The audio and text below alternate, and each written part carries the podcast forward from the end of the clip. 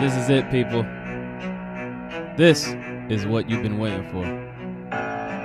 This is Everyday Celebrity Podcast. The podcast for everyday people with everyday problems, trying to find everyday solutions to accomplish everyday goals. Let's start the show.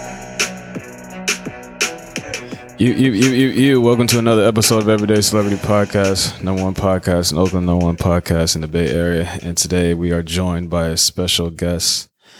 Uh, so he is a doctor who specializes in therapy, and there's a lot of things going on in the world today, and it seems like therapy is is uh, trending right now. So we just wanted to, I just wanted to talk to someone who specializes in that. So welcome, Dr. Norman. How are you doing? Good. Hey, good to see you. Joe. How was your day today? My day, well, it turned out to be a bit busy. Uh, I got, um, besides seeing clients, I I have other work to do behind the scenes with um, organization I belong to. I'm on the board. mm, A bunch of therapists. Um just keep keeping up with paperwork. I don't I don't take insurance, so I don't have that paperwork to deal with. mm. Um, What organization is this? it's called well there's a statewide organization called the california association of marriage and family therapists or CAMFT. Mm, not easy to say. But i live out in marin county. I live in novato. So i belong to the marin chapter. When i lived in the city i belonged to the san francisco chapter some years back. So is this like an organization that's, uh, I mean, what's the purpose of it? I know it's for therapy, but why was it created? well it's it's more of an advocacy advocacy group. Mm, um, it promotes us marriage and family therapists, which is my license to practice. mm, Uh, it promotes us um, mostly through state legislature, federal legislature, uh, trying to get us equal rights mhm. with uh, psychologists and uh, social workers. Okay. That's how it came about in the first place. Uh-huh. And how long have you been doing therapy? Uh, I started, well, I graduated from with my master's in 1991. Mm, So I actually started doing it in school in 89. mm. So long time. What school did you go to? San Francisco State. Okay. So you're originally from the Bay Area? No, I grew up in New Jersey, New Jersey? Yeah. Okay. Where in New Jersey? South Jersey near Philadelphia. Okay. We were, we were, uh, Eagles fans. Mm. so what was what was your uh what was your childhood like? I mean, are, are you uh what year were you born? Was I what again? What year were you born? Fif- 54. 54? Yeah. Okay. Saw more Phillies games than Eagles games, really. So you grew up during like the you lived through the 70s, 50s, and 60s, like the whole disco era and all that stuff. Oh, yeah. yeah. Were you in Jersey at the time? No, we moved to Florida when I was in high school. Mm-hmm. My my stepfather, my dad died when I was young, and my stepfather uh, contracted emphysema Mm. because he smoked. So we had to go to a warmer climate. I Mm. don't know that he had to quit smoking, but we had to go to a warmer climate. So we went to Florida. hmm What part of Florida? Uh, there's a little tiny town called Plant City Mm. that's close to Tampa. So Tampa, like the Tampa Bay area, but it's a little tiny redneck. It's pretty redneck. Well, I would assume Florida's Florida's uh all the crazy shit you hear in the news is always in Florida Yeah, for some reason. it is. Did you like living there? Did I like it? No, No. no. I, I, I think of it as going into exile, Mm-hmm. leaving New Jersey and all my stuff behind. So you left Florida and then went to San Diego. I mean, not San Diego, San Francisco State. Well, uh, when I left Florida, uh, it was 1981 is when I, I moved out here. Uh, and it was, it was before I, I was, I had quit school. I was going to the University of Florida Mm-hmm. in Gainesville and I had lost interest in what I was studying. And What were you studying? well, I was studying psychology, but at it, back then they didn't have much in the way of uh, humanistic psychology towards counseling. It was more about studying rats in a laboratory. That just didn't. I, I didn't have any interest in that, Mm-hmm. so I dropped out Mm-hmm. and did some other things for a number of years. Some like illegal things. you said that like like it was some illegal shit. I've done some illegal shit. Yes, I mean, have. yeah, I mean everyone has. yeah. Uh, no, actually, I I took up dancing. Okay. I got into dancing and I danced for about six, around six years. And when you say dancing, we have to be specific on dancing. yeah, ballet some- and okay. modern dance. Like some people might think, oh, stripping. No. So ballet. Yeah, I did ballet and modern dance. Wow. Yeah. And Okay. I worked in restaurants to support my habit. Uh huh. So were you considered like a professional dancer, or you were just doing it for fun? Well, the most professional I ever got was I taught it for a while. Mm-hmm. So I was good enough to teach it, but I started when I was 22, which is late, even for a male dancer. So I didn't, But you excelled in it, right? Because I mean, obviously, you started teaching it, well, so you had I, to be good. I knew, I knew what to tell people what to do. I just couldn't do it and look that, I, I didn't look good enough. Mm-hmm. to to really make it big. It was a small town, so I got to perform a lot. Yeah. There weren't that many guys dancing. Mm-hmm. It wasn't considered too macho to Mm. dance. Okay. So what what happened to you to make you feel like you needed to go back to school? Well, that's that's a that's a good question. Um, I was, um, you know, I said I worked in restaurants, and I kind of faded out of dancing because it just wasn't. I wasn't. I knew I wasn't going to make it, so I, I was kind of pursuing a restaurant career. Like I was managing a, a place in Berkeley, um, and and which which was hard, like being a night manager. I got into bartending, which was probably the most fun job I ever had.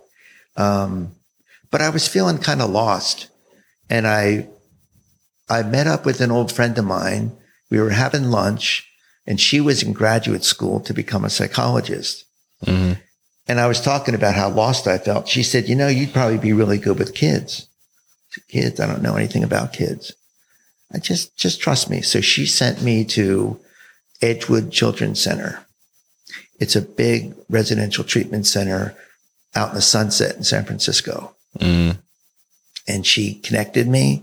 I started doing, they called it childcare worker. This was 1986. Mm-hmm. And uh, I worked with a lot of kids who were taken out of their homes because their parents were either abusive or not there or, you know, that kind of thing. So was this like volunteer work, or this was an actual job? no, I got, it was a job. Okay. Yeah, it was a job. I was, So by this time, did you already have a, a, a undergrad degree? I hadn't finished it. Oh, okay. Yeah. I, cause I, you know, dancing and then Mm-hmm. Quit dancing. And then I took up with this working with kids, but the kids actually inspired me to go back and get my, to finish my graduate, to finish my bachelor's and get my graduate degree. Mm. So, um, so when you were working with that, uh, your undergrad, what was your undergrad in? I mean, it's It was just in psychology. psychology, but not anything specific. Like was- abnormal psychology, children's, like. Well, that's the thing about a bachelor's degree. It's, it's very general. Mm-hmm, It's everything. mm-hmm, It's abnormal. It's personality. It's, it's all, it's just a whole variety of psychology. So you can't do, can't do anything with a psychology degree, yeah. really. You have to get a graduate degree. hmm And then, so working with those kids, you knew the exact job that you wanted when you went back to school. Yeah. Well, I, I loved the kids. hmm despite how tough they were. They were, and they were tough. Yeah. Yeah, they were. They, uh, well, you know, they had a lot of anger and uh, trust issues, and they took them out on us because their parents weren't around to take it out on. So Mm. they took it out on us, and um, and I knew that I wasn't going to spend my life getting spit on and beat on, so they helped me, you know, go back. But I was there for about four or five years, hmm and then even at, at, when I went to graduate school, my my placement in like a practicum where I tried it out was with kids, Mm. and I kept working with kids for a number of years until I had one. How many kids do you have? I have one daughter. One daughter. My ex-wife had it. I I was just there. Okay. I would say I had a kid. Yeah, I didn't have the kid. So, uh, what year did you f- uh, complete school? 91. 91. June, yeah, June 1st, 1991. Okay. She was born June 29th of 1991. No, no, I'm talking. About, that's when you had your child. Both. They both Oh. happened Oh, in the both same happened at month. the same time. I don't. Okay. recommend that. Okay. so when you finished school, where uh, what happened? Well, in, in order to to practice in the state of California as a psychotherapist, you have to get a license. And in order to get a license, you have to work under somebody's supervision. Mm-hmm. So I did some of that in graduate school, but then after I graduated, I got a job as a, we were called interns. And, you know, you work for very little money if, if you get paid. Some places don't even pay you. Mm. And, and then you get supervision and somebody's basically watching to make sure you don't, you know, do any real So damage. So were you like uh, counseling people at that time? kids. I was I was still oh, working with kids. kids. You were still yeah. working with kids. yeah, I ended up in a place with kids. hmm Yeah. Was there any a time where you were like second guessing, like, why am I why am I doing this? I'm not changing anyone's lives, or did you? Was it the complete opposite feeling? Because you know how teachers, when they're teaching, you got badass kids, Yeah. and they're like, "Why am I even teaching these kids? They don't give a shit about math. Yeah. Like they're cussing at me. They don't respect me." And then a lot of a lot of teachers want to give up, but that defeats the purpose of being a teacher. So, have, did you ever get that feeling? Yeah. Yeah. Yeah. Plenty of times. I mean, in the beginning, I was pretty excited Mm. and I was, I was excited to try out new stuff, you know, cause I was studying all these different theories, all these different masters from my field. And I, I wanted to go do what they did. Mm. So I would try them on. Today I'm going to be so and so, or today I'm going to be so and so. So I had a lot of fun with it. But then over time, especially when you've been working with somebody for a while and it's the same thing. And, you, and, and I ask myself, am I, am I really helping him or her or them? I, and, and then every once in a great while, somebody, I'll run into somebody who I saw. In fact, I ran into one of those kids from Edgewood Mm. many, many years later. And he was a grown man and he gave me a big hug and he said, you really made a difference. And that just, that's all I needed. Yeah. That happens, but it doesn't happen often enough, you know? I mean, yeah, that must be a good, uh, a great feeling. Yeah, especially from that kid, because I thought, I don't know if he's going to make it. So, how long did you have to uh, work under someone before you became uh, certified? um, I got my license in 1994. Okay. So you have to get, you have to accumulate 3,000 hours Mm-hmm. of practice. And then you got to take two tests. Mm-hmm.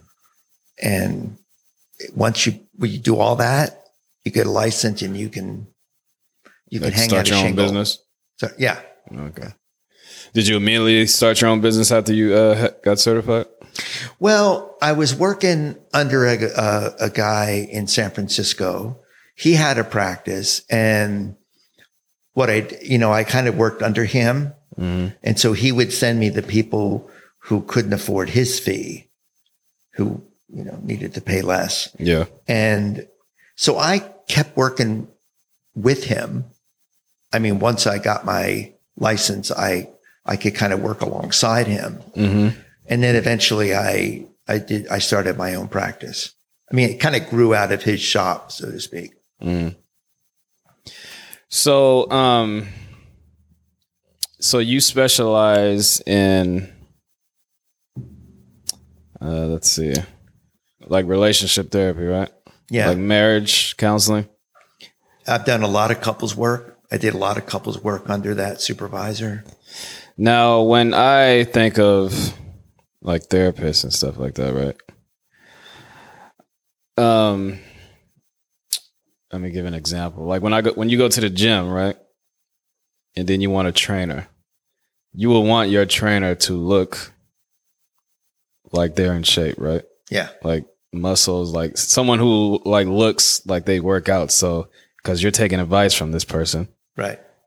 Like I can't have a trainer who has a big belly and, and they're telling me, "Oh, you need to do 10 sit-ups a day" when it looks like he don't even do 10 sit-ups. so you specialize in relationships and all that and you said you were married, correct? I, I'm married now. You're married now? I, and I've been married before. Okay. Now, do you think um, being married and getting divorced and then married again, do you think that's a negative when someone comes to you and asks for marriage advice because they're like, okay, oh, you're giving me this advice. How come you didn't take that advice yourself. on? Yeah, take Yeah. that advice on your first wife or blah blah blah. Do you do you get that a lot, or do, is that something that you feel is a correct uh, thing for someone to question? I, I, I don't see why any, I mean, there's no reason somebody couldn't question that Mhm. at all if it, if it came up. Um, and I don't think it's, I don't think it's a problem because I know what it's like to be in a relationship. I know what it's like to go through difficult times and I know what it's like to not be able to stay together and to go through divorce. And it's hard. And if anything, I can, I have a lot of empathy and understanding for people who go through it. Mm. So, and it's not exactly giving advice as much as it is um, helping people figure out what they want. Mm. Because it doesn't matter what I tell them to do, they're not going to do it. People don't do what you ask them to do. No. No. So I mean, what's the point of them? What's the point of uh, of them going to seek help then? Well, because they, they, they, over time, they begin to hear their own, their own self, their own voice, their, you know, the, their heart. They can hear that. hmm And that's, that's what I want. That's what I want for them. Because I, you know, I could tell people to do that. You know, it's not the same as a, a, a medicine, a medical doctor who says, stop. You got a problem with your rotator cuff. You should stop pitching Yeah. when you play baseball. You should do something else hmm and you keep pitching. It's not the same. It just, it doesn't work quite. It really doesn't work like that. So basically, it's like someone who's like addicted to like some type of drug, and the doctor says you need to stop doing this drug because you're going to end up dying. And then the psychologist, when they go to therapy, you're not telling them to stop doing the drug. You're basically trying to find out why they're doing the drug. Yeah. What's it about? Yeah. And I do, I actually, I mean, part of my specialty is alcohol and subs and other substances. Because when you figure out the why, because if they're doing drugs, if they're addicted, they don't even know why they're addicted. Mhm. So they can't be like, oh, I'm going to stop. They've lost, they've lost, by the time they realize they're addicted, they've lost sight of what, why they started in the first place. hmm So that's basically the whole point of therapy to you? That's a pretty good summary. Yeah. Yeah. Do you think um, nowadays, like therapy and mental, uh, like getting mental help and all this other stuff is, I think it's becoming, people are starting to use it because it's just a cool thing to say. Like, oh, I'm, I'm in therapy. I, I talk to a therapist. Do you, like everyone's talking to a therapist. Oh, I'm, I'm sad today. Oh, I, you should go see a therapist. Do you think everyone needs therapy? Because I don't think everyone needs therapy. No, no, I don't think everyone needs therapy. I think people need, um, I think people need support. People can get support from their friends, from their community, from their church, from their whatever. It, it doesn't have to be us. I, I mean, and there are people I've worked with who I've said, you know, I think you could get this from, you know, another place and save yourself a lot of money. hmm It doesn't have to be. It's it's more. I, I think for people that have a more serious mental illness, a more serious concern. I mean, they're so depressed that they feel like killing themselves. hmm That's pretty serious. Yeah. That, for, as an example. Can someone be like, oh, I'm, I'm pissed off. I lost my job. Like I'm late on the rent, blah, blah, blah. And I, I've had a thought of killing myself because I'm in these situations. But then let's say two weeks later, they're, they don't have those thoughts. Would you suggest therapy to a person like that? Or would you just be like, I mean, you were just in a in a bad state of mind th- that one time, but you don't need to go seek a therapist. You don't need to like, because I had a conversation with uh, some of my friends, and we were talking about the same thing, and I was like, "Yo, people don't just because you're sad one day, that doesn't mean you're depressed. You're just fucking sad that oh, I'm sad that the Cincinnati Bengals lost the Super Bowl. Yeah. I'm going to be sad for a week. That doesn't mean I'm in depression mode. Right. So I don't need a therapist. But people, but they were like, yeah, I think everyone should go talk to a therapist. Well, there, there's, there is, I think there's, I think it has become popular, Yeah. which is maybe it's a good and a bad thing. hmm I mean, because there's a lot of people that have always poo pooed it like, it's bullshit. hmm It, it, we, you know, just pull yourself up by your bootstraps. Yeah. Not everybody can do that. Some people can and, and move on, but, but there's also, I mean, if, if, if somebody comes to me and, and, and, and they just want to be a better person, okay, I can Mhm. work with that. But I'm, I'm going to remind them they're paying me.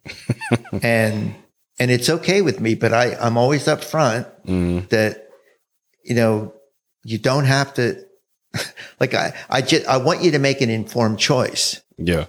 right? You you if you want to do this it's okay. It's cool with me. You want to pay me for this. I'm i i love working with people and talking to people. It's Mhm. it's i love it. But and especially if it's not real hard you know, Yeah. because there's some people that are harder to work with than others some people are really willing other people are like kicking and screaming because they don't want to change. Mm. Have you ever told someone like, listen, you're just, you're basically wasting your time. You don't really need therapy. Have you ever told someone that? Not like, you need to stop seeing me because there's, I mean, you're, I think you're perfectly fine. Well, I've never been quite that blunt, Mm. but I have, I have said, uh, I've had people who, no matter what I say, they've always got a reason not to. You know, like not you should do this, but every time you do this, every time you drink, as an example, Mhm. every time you drink, you end up loaded and driving your car and your wife is really worried about you hurting yourself. And yet, no matter, no matter what, no matter what happens, you keep saying you're not ready to quit. When are you going to be ready? What is it going to take? And that's a challenge. Mm. To your point, that person may just not want to change. They may not want to stop drinking. And they may not care enough about their own life and others Mm. to go drunk driving. So at that point, you're just when you when you uh, come across someone like that. At that point, you just say what? You just say, oh, "I can't, I can't do anything for you." I would, yeah, I would say something like that. Mm. So I've had those conversations with people, with people, and when they hear that, it it sometimes it rattles them a little bit, hmm and they it it it, ha- it it can sort of wake them up a little bit. Do you think uh, just the fact that they continue to go see you is telling you that they kind of want to change, but they just haven't Yeah, gotten Yeah. there yet? yeah, yeah. I mean, listen, every you know, nobody comes to therapy skipping and Mhm. whistling and being and singing a song because they're really happy to be there. It's usually because there's a crisis. Mm. you know, one of my questions is always, why now? What happened? Some, what did something just happen? Mm. And usually it, there was something that happened. My wife threatened to kick me out if I don't stop drinking. oh, okay. Well, Mm. that's a motivator. Yeah. What are um, some of the reasons do you think um, marriage uh, oh, that people are not getting married as much anymore? Well, I think uh, my my parents' generation it was harder to get divorced. My generation, it became easier to get divorced, Mm-hmm. and I think the next generation, which would be my daughter and maybe maybe you, Mm-hmm. I'm not sure, um, might be like, what's the point? Mm-hmm. if we can live together, we can do everything like a married couple. What's the point? Why, why get married? Do you think feminism is one of the reasons people don't get married anymore? Because a lot of women just be like, "Oh, I don't need." Because when you think about marriage, I'm pretty sure your when you look at your parents, were your are your parents still alive? Mm. Did they pass away when they, they were still married when they passed? that's a that's a complicated. My my father died when I was a kid, Mm, and my stepfather and remarried. My mother remarried to my stepfather, but they they split up. mm, So they were both. He was remarried again, and he, I think he was his wife was still there when he died. She was single. She was alone. My Okay. mom. Oh, well, let me. that was a bad analogy. That was. But you know, uh, let me give you this example. So you know, f- feminism. Mhm. Feminism jumps on the scene, gets bigger and bigger every, every decade, and then, but it's I think it's even more bigger now in this these generation of women. Because when you think of marriage, you think of, I mean, most people think of like old school times, like the man, head of a household, goes to work, the woman stays at home, raises the raises the children, controls the uh, the house. So you think of those male female um, gender roles, roles. And then the women today, the whole feminist movement, like they're like, okay, well,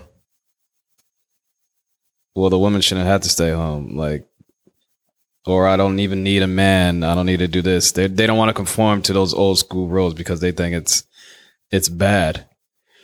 So, do you think that's part of the reason a lot of uh, people aren't getting married? Or do you agree with that? Well, when you say old school, that's like my parents' generation. Yeah. Because from my generation, lots of people didn't marry, or if they did and split up, then they ended up living with somebody. hmm So is feminism making a difference? I mean, I don't know how anybody, unless they live in Marin County, can afford to be a single family earner Mm. like the man. And we're also talking about straight relationship, Yeah. right? I mean, well, just any. I mean, yeah, we can use straight relationship, but I'm just talking about in uh, marriage in general. Yeah. Well, when you, because you're saying men and women. Yeah, yeah, well, yeah. We'll, we'll but in those in those roles, those traditional gender roles, Mhm. a man and woman. My mom, sta- my mom, you know what she did? She was a housewife. That was Yeah. her job. Mhm. And dad and later stepdad, they they worked Mhm. outside the house, but she had to deal with five of us. Mhm. I don't know which job was harder. I think hers was harder. Yeah. But a lot of women in modern times won't even they don't even want to do that. So I mean, I just think that's a that's one of that's there's a lot of reasons why the marriage rate is down and I just think that's one of Yeah. the reason of the many reasons. Why do you think people get divorced? What's one of the uh, reasons you think the biggest reason? I think the hardest thing about being married is, well, how do I put this? The, the, the primary reason, the primary principle to keep people together is their commitment Mm-hmm. to each other. Because no matter how amazing each of them are, shit's going to happen. It's inevitable. You can't not have shit happen in a relationship. It's Mhm. impossible. Mm-hmm. So when shit happens, do you have the commitment to work through it and get to the other side of it, no matter what it takes, Mm-hmm. and and and then stay together? Mm-hmm. But there's, I mean, somebody might argue, yeah, but okay, we did that for 20 years. But I felt like our relationship was just done. We'd grown in different directions. And I mean, that happens too. But I, I do see people run into barriers, which is their spouse, Mm-hmm. but it's really themselves because she's just mirroring me and I'm mirroring her. And the Mm. stuff I see in her that pisses me off are the things in me that piss me off. If I have enough awareness to remember that, I might be able to calm down and get through that thing. Mm. Does that make sense? It does. Yeah. I'm going to ask you a question, but I mean, I'm pretty sure. I mean, you're you're a white man. I am. For those of you listening, not on YouTube, but why do you think black men specifically don't seek therapy? I mean, obviously, some black men do, but in the black culture, a lot of black men th- they're like, "Oh, therapy. I don't. I don't need therapy. I, I mean, my I just got pulled over and beat up by the cops. Uh, my fucking brother got shot, murdered, and you all those things that are going on. Those are like trauma, trauma things. So you would any normal person would be like, oh yeah, you need to don't hold it inside. Just, Yeah. I mean, speak to someone. But a lot of black men will refuse to go see a, a, psychologist. Why do I you- think that yeah, is? Why do you, why do you think uh, why do you think that is? Well, you could probably answer that better than I could. I've never been a black man. I mean, I don't know. I don't know what the messages are Mm. within a black man's world Mhm. about because therapy can be seen in any community. Not, I mean, any white communities as well is my point Mhm. can be seen as you're weak. Mhm. I've heard men say that. And I get men calling me for therapy and I'm like, wow, you're, they're white men. Mm. Well, not all white men, but more than not that they're actually seeking therapy, which that is a, a newer trend to me. Younger white men are seeking therapy. But my point back to what you're asking about, um,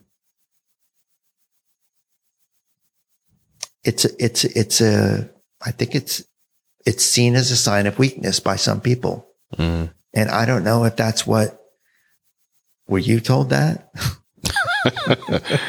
I know you don't want to be interviewed, but I mean, yeah, yeah. I think that's uh I think that's what it is. sign of weakness. And I mean the black man specifically we're looked at we're looked at as, you know, big. You have to be strong, deal with all the shit that's going on in the world. So yeah, so I think that's a very uh very valid point. And I think it's it's true. yeah. It is uh seen as weakness in the black community. Do, do you know? So like a lot of people think said I should talk to a therapist, but I, I don't think I should. I mean, I don't think I need to. Well, you you're going to know that. I think you know that better than anybody does. Yeah. hmm But finding a black male therapist, that's, I, th- I know one. I can think of one, Yeah. an old colleague of mine who who's here in Oakland. hmm I, or even a, a, a, a, woman of color as a, therapist. There's more of them than men of color therapists hmm because there's more women in my field than men in general. So you say you work in you work and live in Marin. Yeah. What's the like the client? Are most of your clients living in Marin? It's a mixture. I've got some. I've got. A, I've got some in the city, um, and some in Marin. I see some on Zoom, hmm especially if they're at a, at a distance, because you know the pandemic kind of made that a thing. And some people come to see me in person. Um, Do you get a different type of client, like your Marin clients? Do they come to you with like certain problems, and then the San Francisco clients come with a whole different type of problems? Like, is one drastic, more drastic than the other? No, not really. No? Uh-uh. No. But I've worked in worlds where the people that I see in private practice compared to some of the people I've worked with in nonprofit agencies where I've, I've done a lot of work also, those people have no problems Mm. compared to being homeless, living on the street, being addicted to drugs and alcohol, and having a mental illness. Have you ever, were you ever like in a session and then like some rich white person is like talking to you and they're like, oh, I'm just having a worst day. My, my uh, Range Rover. I couldn't park. I couldn't park in my normal spot. Some lady took my spot, so I had to wait for uh, drive five more minutes out of my normal drive to get to this other spot, and then you're thinking in the back of your mind, I just got off a Zoom uh, with my other client before you walked in here, and she, her daughter just like committed suicide, or and now she's like homeless or whatever she's at. Now she's on drugs. Do you ever think like your fucking problems are not really problems, and you're sitting here complaining about it? Do you ever think that? And then when you think it, do you ever voice it to your clients? Well, you'd be surprised at what goes on in our heads, Mm-hmm. or maybe you wouldn't. I mean, I think stuff like that, it's not uncommon for somebody to be saying something like that and for me to be internally rolling my eyes that this isn't really a problem. But I got to remind myself that this Range Rover driving rich white guy, that's his problem. Yeah. And I'm I'm trying to help him with his problem. And and and and, and my hope Mm-hmm. is to kind of bring his awareness a little bit a little bit higher to recognize that that's that is it's a fairly minor inconvenience Mm-hmm. compared to the people I've worked with. And I, because I have worked with people in, from all walks of life in other settings. Mm. What uh the relief work that you were doing that you mentioned earlier? Oh, in Greece. Greece, yeah. Tell me about that. Oh boy. Well, I, um, 2015, I uh, left a job. Uh, kind of, it was kind of abrupt, but it was necessary. And um, Like left or got fired? I got fired. Okay. Thank you for that. Uh, yeah, it was pretty. It was pretty. Uh, it, it shook me up. hmm Seriously, shook me up. And um, I'd had this. Was it? What I mean, what, did you get fired unexpectedly, or was it something that you did? No, I didn't. It's nothing that I did. Okay. I was fired. Uh, they claimed I was harassing Mm. somebody. Was there any truth to that? Mm-mm. Okay. No, there were some. Well, the the the whole thing evolved into a lawsuit from the person who was who her lawyer pushed against hmm the company to get rid of me. And ultimately, she sued the company and me. hmm I mean, the company covered the whole, but they, they, it was a lawsuit for harassment. Mm. So it was like some sexual harassment shit. Okay. Was this a coworker? No, I was a supervisor.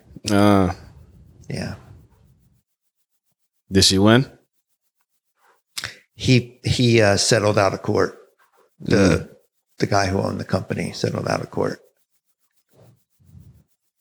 I'm sure you don't want to go into that. Well, I don't, I, th- I think it would, why would? Why did? Why did she say you were sexually harassing? well, sexually harassing, I, I, I don't understand at all. hmm we i i was the director of this particular program and i would meet with the different people you know to like i was overseeing their work. Hmm managing helping to manage things. And we would meet and um, i'm a very touchy person. Yeah. it's it's a habit. Hmm it doesn't mean anything other than if you if you were sitting closer, you know, when we were talking, I might pat you on the arm Mhm. or I might pat you on the shoulder, and I do that with everybody, and it's been a source of it's a problem mm because, as I've been reminded, when you're a supervisor, you shouldn't do that. Not in this litigious world we live in. Yeah. So I did, and um, I. She didn't say anything, but I, you know, I'm a therapist, so I picked up on something, and I'm Mhm. like, "Oh, I'm, am I making you uncomfortable?" There was just this feeling. She said, "You are." I said, "Oh, sorry, I that wasn't my intention. I was just being friendly." So after she said you are, you stopped. I did, and then I So how the fuck can she sue you for that? and then I forgot. oh, you forgot and did it again. I did it again. Ah. Yeah, it was like in passing. hmm she was walking by and I and I patted her arm to get her attention. hmm Again, like just patted her arm to get attention. And then um and then things went downhill. Ah. Yeah. Okay. All right. So you left. You left that job. Left that job, got booted out of that job. hmm Um and I had I had had this decades long desire to move to Europe, Netherlands. Mm. I knew some Dutch guys when I was in school back in the 70s Nice. and I wanted to go Like there. Amsterdam area. Yeah. Okay. Yeah. There, well, there's a there's a college town not too far from Amsterdam. Mm. I wanted to go to. So I thought, I think this is it. I don't know. It just like popped up. hmm I hadn't thought about it in a long time. I had decided I was going to take that opportunity. I owned a, I owned my own condo, so I sold it. I got rid of or sold everything I owned, except for two suitcases, which I took with me. I got rid of everything. So I had enough money to live on for a few years. So I went to the Netherlands because I thought I would finally, I was in a doctoral program after my master's. I decided I wanted to be called doctor. I Yeah. thought that was cool. That is cool. So I thought I would finish my dissertation. hmm And I lived in the Netherlands for about six months. I didn't I didn't have a whole lot going on. I was just, you know, like making my way around. Was it was it all cracked up uh, that you thought it was gonna be, or did you get there and like uh, it's not? that well I, the Dutch are great people. They're really lovely people. Mm. But the but the weather it's like living on a boat in a storm, except the boat doesn't move. it's constantly raining and the wind is always blowing. Yeah, It's just shitty weather all the time. I can imagine going from sunny California Yeah. to that. Yeah. They get a little dry weather in the summer, a Mhm. little bit. So how long were you there for? About six months. Six I- months. I got involved in a Dutch charity that was sending um, humanitarian aid down to Greece for the refugees coming out of Syria and Afghanistan. Mm-hmm. So a couple Dutch people I met through that, a woman and her daughter, a teenage daughter, they said, Hey, we're going to be going, we're going down to Athens. Why don't you come? Cause you know, go to Athens is like going to Southern California from here.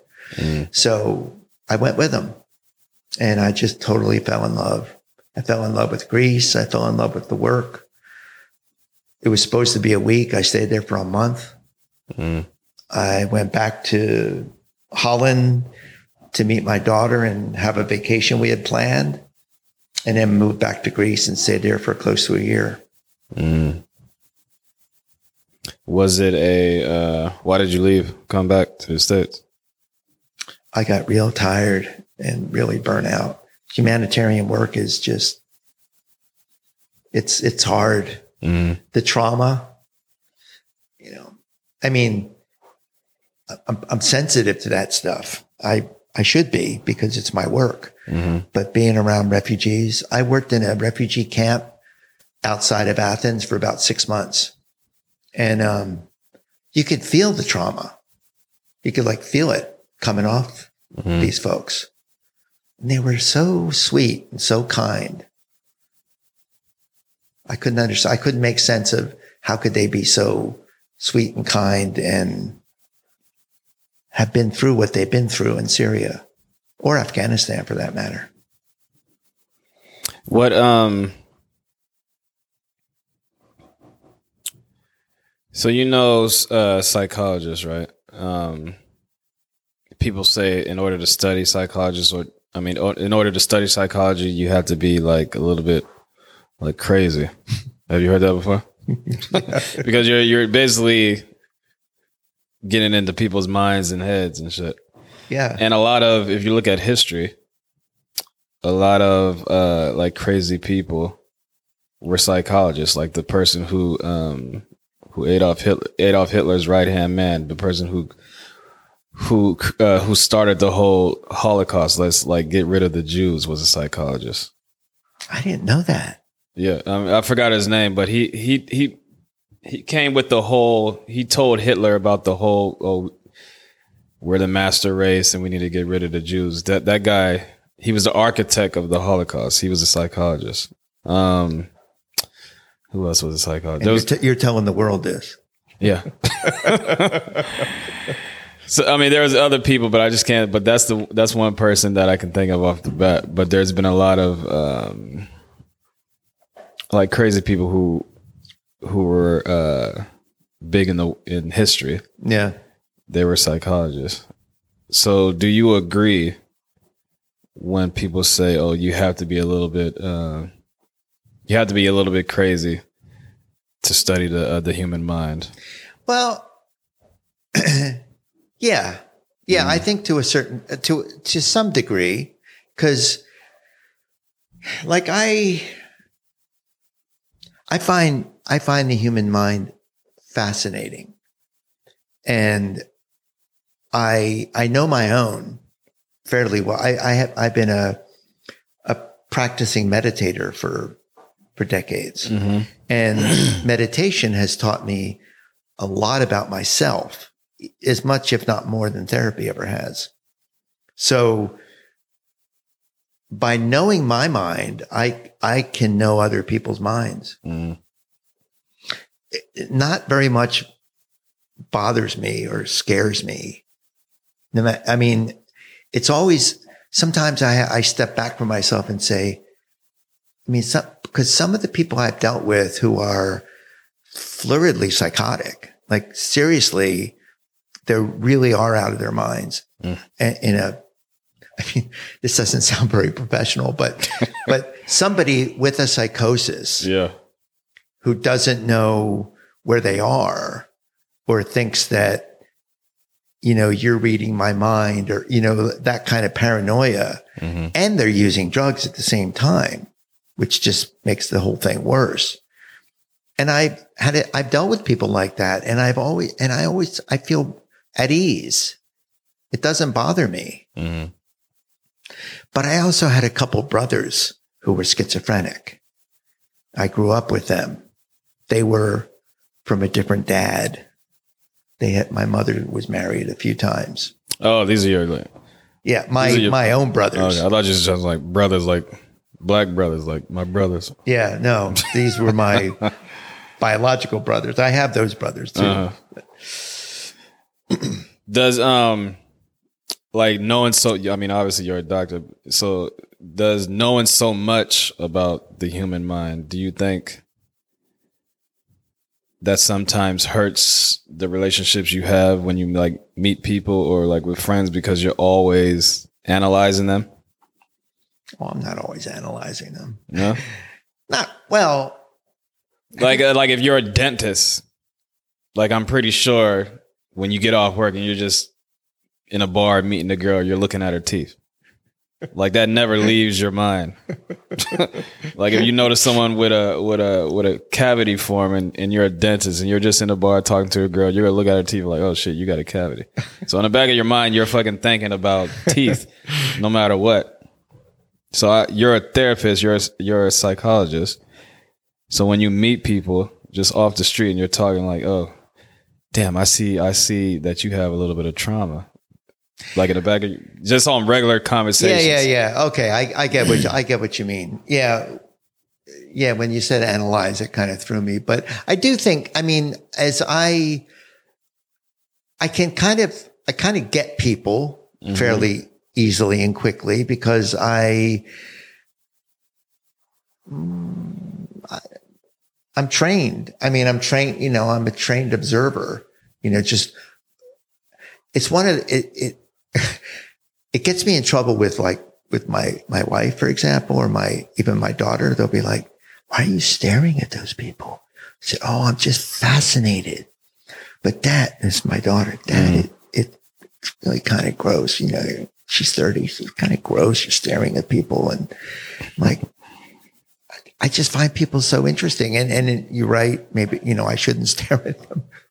I really am fascinated, and I when I'm looking at people, I'm trying to understand what's going on. Like there's a family over there at a table in a restaurant, and I'm going to figure out the family dynamics. This is what I sort of play around with. hmm It's real. It's hard for me to resist. Why do you think you're so interested in people? Well, I think because of the crazy family I grew up in. There was a lot of mental illness in my family, a lot of addiction, Mm. a lot of craziness. And I I survived it. And um, I learned a lot. I learned a lot about people from my family and about myself and and what I can handle and not handle. What childhood tr- uh, trauma did you go through? Well, um, my my father, my biological father, ha- was bipolar. Mm. And you But- said your brothers were too, right? Well, so my mother's first husband, before she married my dad, she was schizophrenic. Mm. She had three sons, my three older brothers. Mhm. half brothers. I mean, we all grew up together, so we were brothers. Two of them were schizophrenic. Uh, then she then she split up with him and married my father, who was bipolar. My younger brother is bipolar. I'm a little moody. I'm not bipolar, Okay. But I I definitely have some mood issues. hmm You know, I've learned over the years how to manage myself pretty well. So basically, the childhood trauma that you've been through is just like growing up with these people with these illnesses. Mm. Yeah. Yeah. The yelling and the chaos. And, you know, I mean, she, all- my mother had five boys too. I mean, that, if, if we were all, you know, normal, that would be crazy anyway. What's so is uh, schizophrenia? Schizophrenia is that something that's passed down in like DNA? Because you said she married someone who was bipolar, and then the kids that she had ended up getting it. Yeah. Well, there's, there's some, there's some genetic connection. Mhm. I don't know how much. I don't know what percentage because she had three sons with that man. Two of them were schizophrenic and one of them wasn't. And then she had two more with her next husband. Mm-hmm. My younger brother turns out bipolar, but I'm not. I'm not completely normal, Mm-hmm. but you know what? There is no such thing. Mm. What's the difference between someone being schizophrenic and someone being bipolar? Because I was under the impression, and a lot of people are under the impression that those are basically the same things. No. Well, no. So schizophrenia is what's called a thought disorder. It's some somebody's somebody whose thoughts don't make a lot of sense. They you might have heard about this, like hearing voices Mm-hmm. or having hallucinations. I've worked with people or I've worked in programs with people who are hearing voices and, and, and even as a kid, my brothers were quite a bit older than me. And they were like late teenagers and they were, one of them in particular would, would sit there and he'd, he'd like he, he would be like arguing with somebody, but nobody was there. Mm-hmm. He was having this like thing going on, like a dialogue in his head because he was hearing voices. So schizophrenia, so people with schizophrenia, um, when I said psychosis earlier, that it, it's, it's a, it's a kind of psychosis. There's Mhm. different, there's, this is, this, this is hard to, I mean, I, I, I'm trying to make sense of it for your listeners Yeah. to not S- get Explain it in the dumbest way that you well, can to. I mean, just to make it not too clinical, um, psychosis means you're out of your mind. mm-hmm. People get psychotic from using too much methamphetamine. A normal, regular person can use too much meth and become psychotic. Chances are that when the meth goes away, they'll go back to their normal mind again. But if they use it too much and for too long, they can, it can become a permanent state. Meth induced psychosis. Mm. Schizophrenia is something that doesn't come from a drug. It comes from, it's, I don't know exactly what the mechanism is, but it, there's something happening in the brain. Mm. There's different kinds of schizophrenia. There's paranoid. Maybe you've heard of that Mhm. or your listeners have heard of. He's really paranoid, you know, and it's somebody who's like, uh, the voices they hear are giving him shit constantly. If you could imagine like somebody just yelling at you, that's, that's what they're hearing. And they get so bad that they're telling them to kill themselves because people will attempt suicide because the voices, they're called command hallucinations. You got to kill yourself.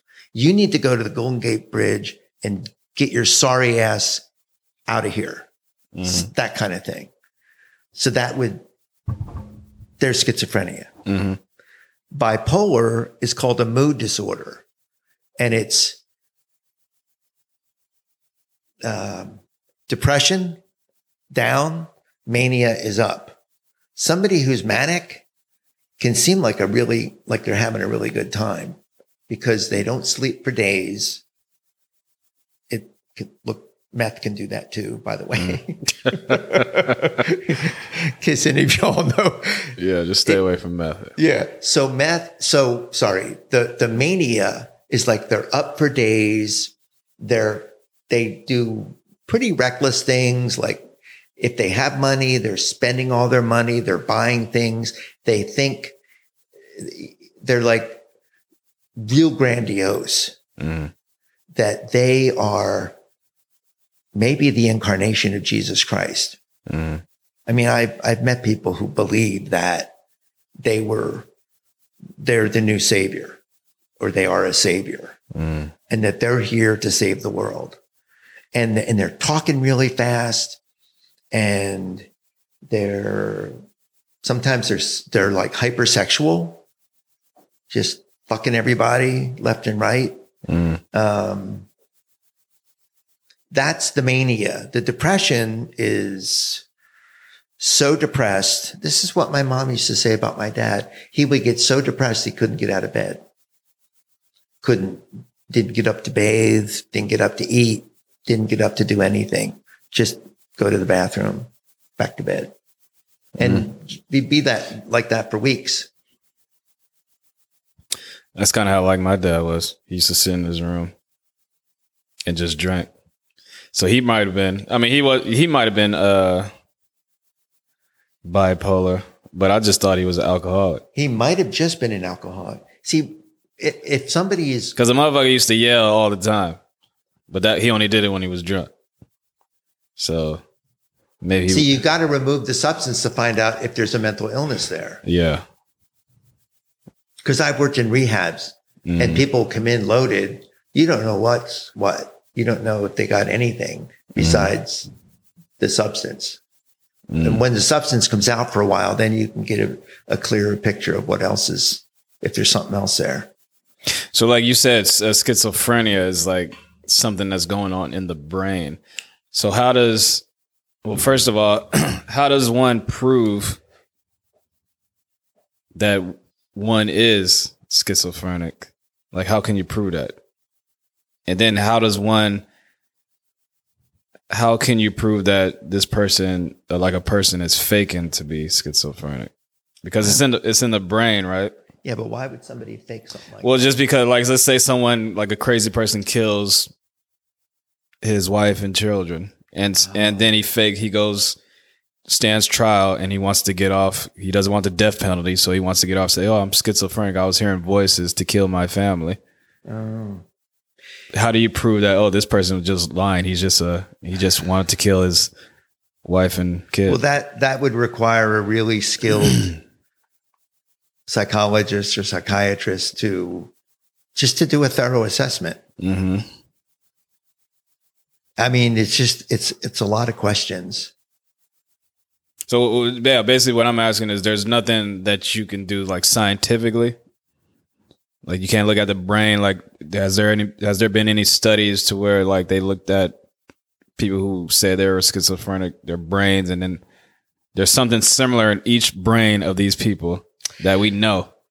I yeah, I've heard, I've heard of I've heard of some of those studies, but I don't I don't think they've been proven they've been proven out well enough to say, you know, sorry, th- this this guy's standing trial, so let's do a brain scan and we'll know. There's nothing that I know of that could do that. Mm. Okay. Is by being bipolar is that easier to tell than someone being schizophrenic? Like if you have two people, one is bi one says he's bipolar, one says he's schizophrenic. By just looking at them and studying them for like a few hours, is it easier to come up with a diagnosis like, oh yeah, this guy is this guy's bipolar because what he's doing and this guy's schizophrenic because what he's doing is there like certain things that you can that you would look for personally Um, well, here's here's another here's another complication. Somebody can be bipolar Mm. and remember when I was describing the mania, like they're really high? That high can um, when they're like that, it's likely that they're psychotic at the same time.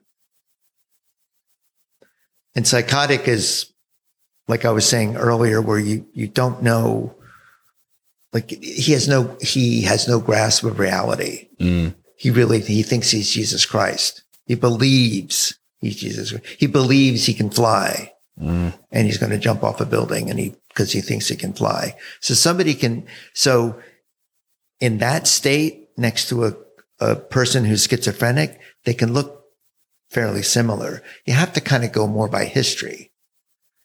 It's difficult in your scenario with a few hours. Yeah. Be, might be hard to tell. Um, I mean, if I, you know, if I was hanging out with, with a group of people and they had different diagnoses and I didn't know, I might pick up on, you know, based on some of the behaviors or, or the way they interact with other people. Mm. I have a I have a good friend named Ron, and he believes deep in his head that uh, like Steph Curry is like the greatest basketball player he's ever ever seen. Who? Steph Curry, Basketball or baseball? basketball. yeah. His name is Ron, and he believes that Steph Curry is the greatest player ever to play basketball, which is wrong, obviously. Well, he's a, good So- pl- he's a damn good player. So, do you think Ron is kind of Based on that, I Yeah, no? wouldn't think anything. Uh-huh. Just, just that alone. No, no, no. Ron, if you're listening, don't listen to him. All right, so uh who do therapists? What does a therapist do when they need therapy? they go to therapists. So therapists go to therapists. Sure. I've, I've been to plenty of therapists. So I mean, how does that work? Because you're a therapist, going to a therapist, do you think like, oh, I don't like your methods, or do you compare to your methods because you already know what this person is thinking because you're a therapist too, right? So can that be weird? I think it would depend on the skill of the therapist. Mm-hmm.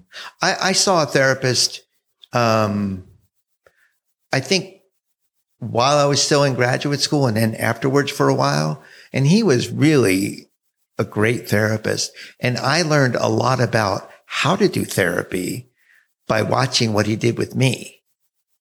Because my experience with him taught me about like just his technique and his Mm. style were really good.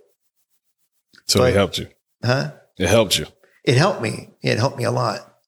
I mean, I was, I was younger, newer, so I was really open. And I'd like to think I'm still open to learning. I, What were you in therapy for?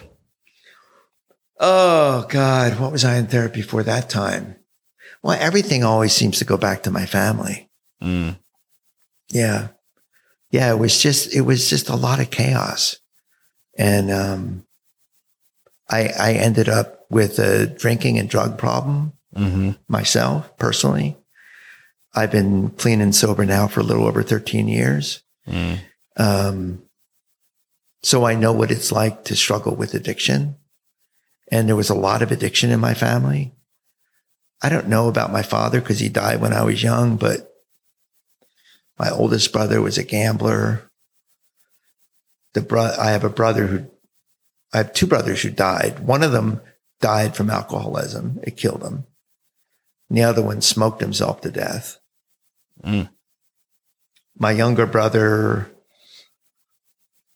well, I don't know. I'm not in touch with him, but he was, he was sober for a long time. Mm. And then he decided he didn't need medication anymore because he found Jesus. And Jesus Okay. was going to, you know, take care of him. Unfortunately, Jesus wasn't home. Uh, So, do you think if you didn't grow up in that household or in a household that chaotic, uh, you would never have gotten addicted to drugs?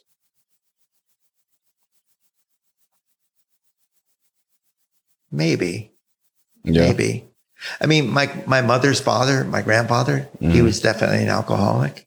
He was a real nasty, abusive alcoholic. My uncles, her bro- my mom's brothers, they were they were all alcoholics.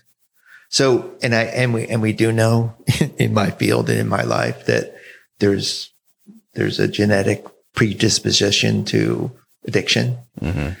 Um, when it's in the family, it doesn't mean you're doomed and you're going to become one. It just means the chances are higher. Yeah, because my, my father was an alcoholic and like literally hardly none of us, none of my siblings drinks. Yeah. Is that on purpose? I mean, it's um, it to me. I I'm well. I'll just speak for myself, but to me, it was on purpose because I resented. I resented him, and I was like, okay, well, I.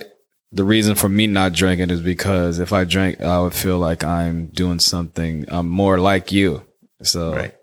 me not drinking proves that because I don't like you, so I'm not even gonna do the shit like him. He was smoked too, so I never even smoked before in my life because he smoked Cigarettes, cigarettes, anything. anything. Yeah. Yeah.